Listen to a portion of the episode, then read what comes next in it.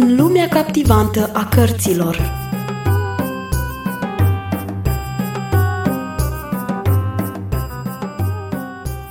Bine v-am găsit, dragi călători, în lumea captivantă a cărților.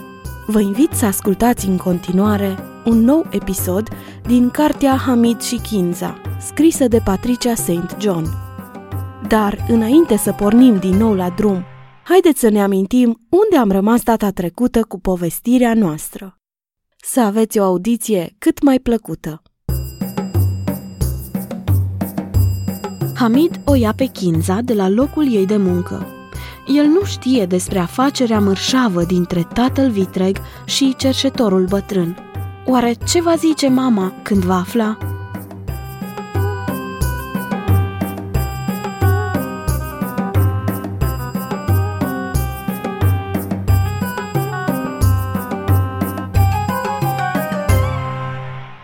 La prânz, Kinza primi de la stăpânul ei o bucată de pâine de orz și o cană cu apă și pentru că azi a câștigat bani frumoși, a primit chiar și o prună zdrobită. O, ce gustare bună era! Kinza își linse fiecare deget în parte cu multă grijă, ca nu cumva să se piardă vreo picătură din sucul prelins. După amiaza fu mai obositoare ca până la prânz. Către ora două, pe Kinza o prinse somnul. Micul ei căpușor, în jurul căruia era legat un batic de bumbac, se făcu tot mai greu și începu să se clatine, iar ochii nu-i mai putea ține deschiși. Neobservată, alunecă mai aproape de zdrențele bătrânului cerșetor și își găsi o dignă pentru căpușorul obosit. Însă norocul dură doar câteva minute. Bătrânul observă ce s-a întâmplat și cu o zmucitură o trezi pe micuță. Zăpăcită de tot, își frecă ochii cu pumnii, se întinse și căzu iarăși cu capul înainte. Încă o dată o ridică cu putere în sus, îi dădu o palmă și o așeză cu spatele către el. De data aceasta stătea jumătate adormită cu o mânuță întinsă pentru cerșit, moțăia clătinând capul. Dintr-o dată căzu jos, căci bătrânul se ridică brusc. În grabă, o apucă cu amândouă mâinile și o așeză drept, ocărând-o. Copil rău ce ești, stai liniștită și cerșește până mă întorc eu. El se ridicase pentru că, prin mulțimea de oameni, observă statura înaltă a lui Si Mohamed, pe care îl căută cu privirea. Țăranul n-ar fi vrut să stea de vorbă cu cerșetorul în plină piață, de aceea se retraseră după trunchiul unui uriaș eucalipt. Ai vrut să stai de vorbă cu mine?" întrebă țăranul. Da," răspunse cerșetorul, eu vreau să mă mut din satul ăsta. Lumea de aici devine pe zi ce trece tot mai zgârcită și mai nelegiuită. Abia că se mai îndură să mai dea ceva la niște cerșetori cinstiți. De aceea vreau să mă duc în orașul mare de peste coastă, împreună cu soția mea. Marea sărbătoare începe în curând și se spune că pe străzile orașului cerșetorii devin bogați. Și acum iată ce aveam să-ți spun. Dă-mi o mie pe copila oarbă pe care o ai. Tu nu faci parte din breasla cinstită a cerșetorilor și fetița nu-ți va folosi vreodată la nimic.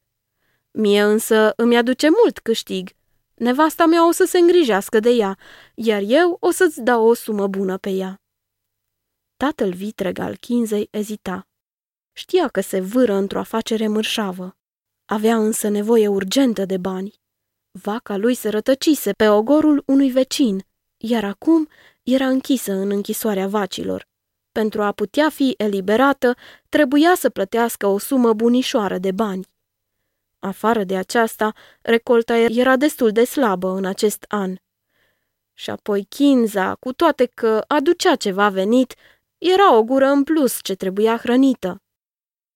Un sentiment nelămurit, ce semăna mai mult cu conștiința, îl mișcă. El însă se împietri și nu luă în seamă. La urma urmei, Kinza nici nu era a lui. Hamid avea 11 ani. Asta înseamnă că era aproape un bărbat și putea fi alungat de acasă. Cât despre Rahma, în trei sau patru ani putea fi dată în căsătorie dacă Sih Hamed ar fi dorit. Însă Kinza, cine știe dacă aceasta nu era singura ocazie ca să scape de ea? Cât vrei să-mi dai pe ea?" Întrebă Si Mohamed. Cerșetorul numi o sumă de bani neînsemnată. La o astfel de josnicie, țăranul se înfurie și numi o sumă foarte mare, la care cerșetorul se înfurie și mai tare la o astfel de lăcomie. Totuși, mări prețul de partea lui cu ceva, iar țăranul îl micșoră de partea lui. Așa se tocmiră pentru preț o bună bucată de vreme. Îți venea să crezi că voiau să se omoare unul pe altul. Cei ce treceau pe lângă ei aproape că nici nu-i băgau în seamă. Așa e obiceiul în țara aceasta, când este vorba de stabilirea unui preț. În final, prețul se afla exact la jumătatea sumei pretinsă la început. Bine, conchise cerșetorul. În prima zi a săptămânii viitoare, în zorii zilei, părăsesc satul. Când îmi aduci copila, îți voi da și banii. O vom face cu martori. Amândoi erau mulțumiți, cu toate că nici unul dintre ei nu lăsa ca aceasta să se citească pe fețele lor. Bătrânul cerșetor cu greu își făcu loc prin mulțime, ca să se întoarcă iarăși la averea lui proaspăt achiziționată. Spera că între timp fetița cerșise câțiva bănuți, însă nici vorbă de așa ceva. Ea se retrăsese pe un petec de pământ ce se afla jumătate la umbră și stătea covrigită ca o pisică obosită, dormind un somn adânc, binefăcător.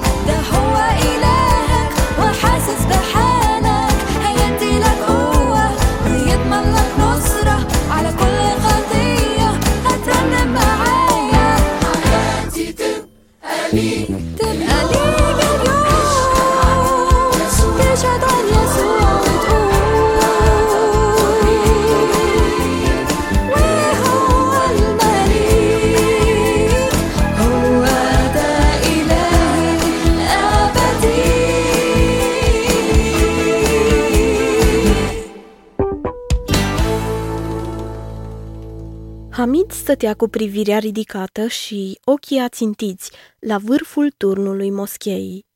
El aștepta ca preotul să apară acolo sus ca să dea semnalul pentru rugăciunea de la ora patru. Odată cu acest semnal, sosea și clipa când Kinza era liberă. Hamid putea atunci să o ducă acasă, unde era în siguranță pentru încă o săptămână. Mulțimea începea să se împrăștie, iar Hamid putea din când în când să-și arunce privirea asupra surioarei lui. Ea stătea ghemuită și avea o înfățișare jalnică lângă severul ei stăpân. Kinza căzuse în disgrație pentru că adormise, iar înfățișarea ei epuizată, lui Hamid îi mărea și mai mult nerăbdarea de a o elibera. El se muta de pe un picior pe altul. În cele din urmă își înfipse degetele de la picioare în nisipul fierbinte, iar privirea și-o fixă și mai bine pe turnul moscheei. Moscheea era templul satului, o clădire cu un turn în formă pătrată, al cărei culoare de un alb orbitor contrasta puternic cu albastrul strălucitor al cerului. În vârful turnului sclipea o semilună de aur, semnul distinctiv al religiei mahomedane. Bătrânul preot a apărut dintr-o dată pe balconul înalt al turnului. Avea o barbă lungă și, în hainele lui preoțești, arăta foarte impunător. Chemarea la rugăciune, făcută cântând, suna peste piață spre casele risipite ale satului. Este un Dumnezeu, iar Mohamed este profetul lui. Mahomedanii, drept credincioși, năvăleau cu grămada spre moscheie pentru a-și spune rugăciunile. Alții își scoteau încălțămintea din picioare și se rugau acolo unde se găseau, îndreptați cu fața spre răsărit, făcând plecăciuni adânci. Uneori îngenuncheau și atângeau pământul cu fruntea. Strigătul cântat al preotului era pentru credincioșii mahomedani o chemare la rugăciune. Pentru Hamid însă era strigătul de a o elibera pe Kinza. În clipa când îl zări pe preot, Hamid traversă piața, sărută grăbit mâna cerșetorului și o luă pe surioara lui în brațe. Scoase apoi covrigul împletit ce-l cumpărase pentru ea și îl puse în mâini, pe care Kinza îl apucă cu grabă și mușcă cu poftă din el. În bucuria nespus de mare de a se afla din nou în brațele fratelui său, ziua aceea nefericită, cu mare căldură, oboseală și foame, a fost dată uitării. Ea se lipi de Hamid, așeză căpșorul ei cu păr ondulat pe ceafa lui și chiuia de bucurie. Spatele ei țeapăn și piciorușele obosite se relaxară. Covrigul nu l-a putut mânca tot, așa că restul îl băgă în fustița ei și a dormi îndată. După acest somn binefăcător, tângea cu nerăbdare în ultimele trei ore.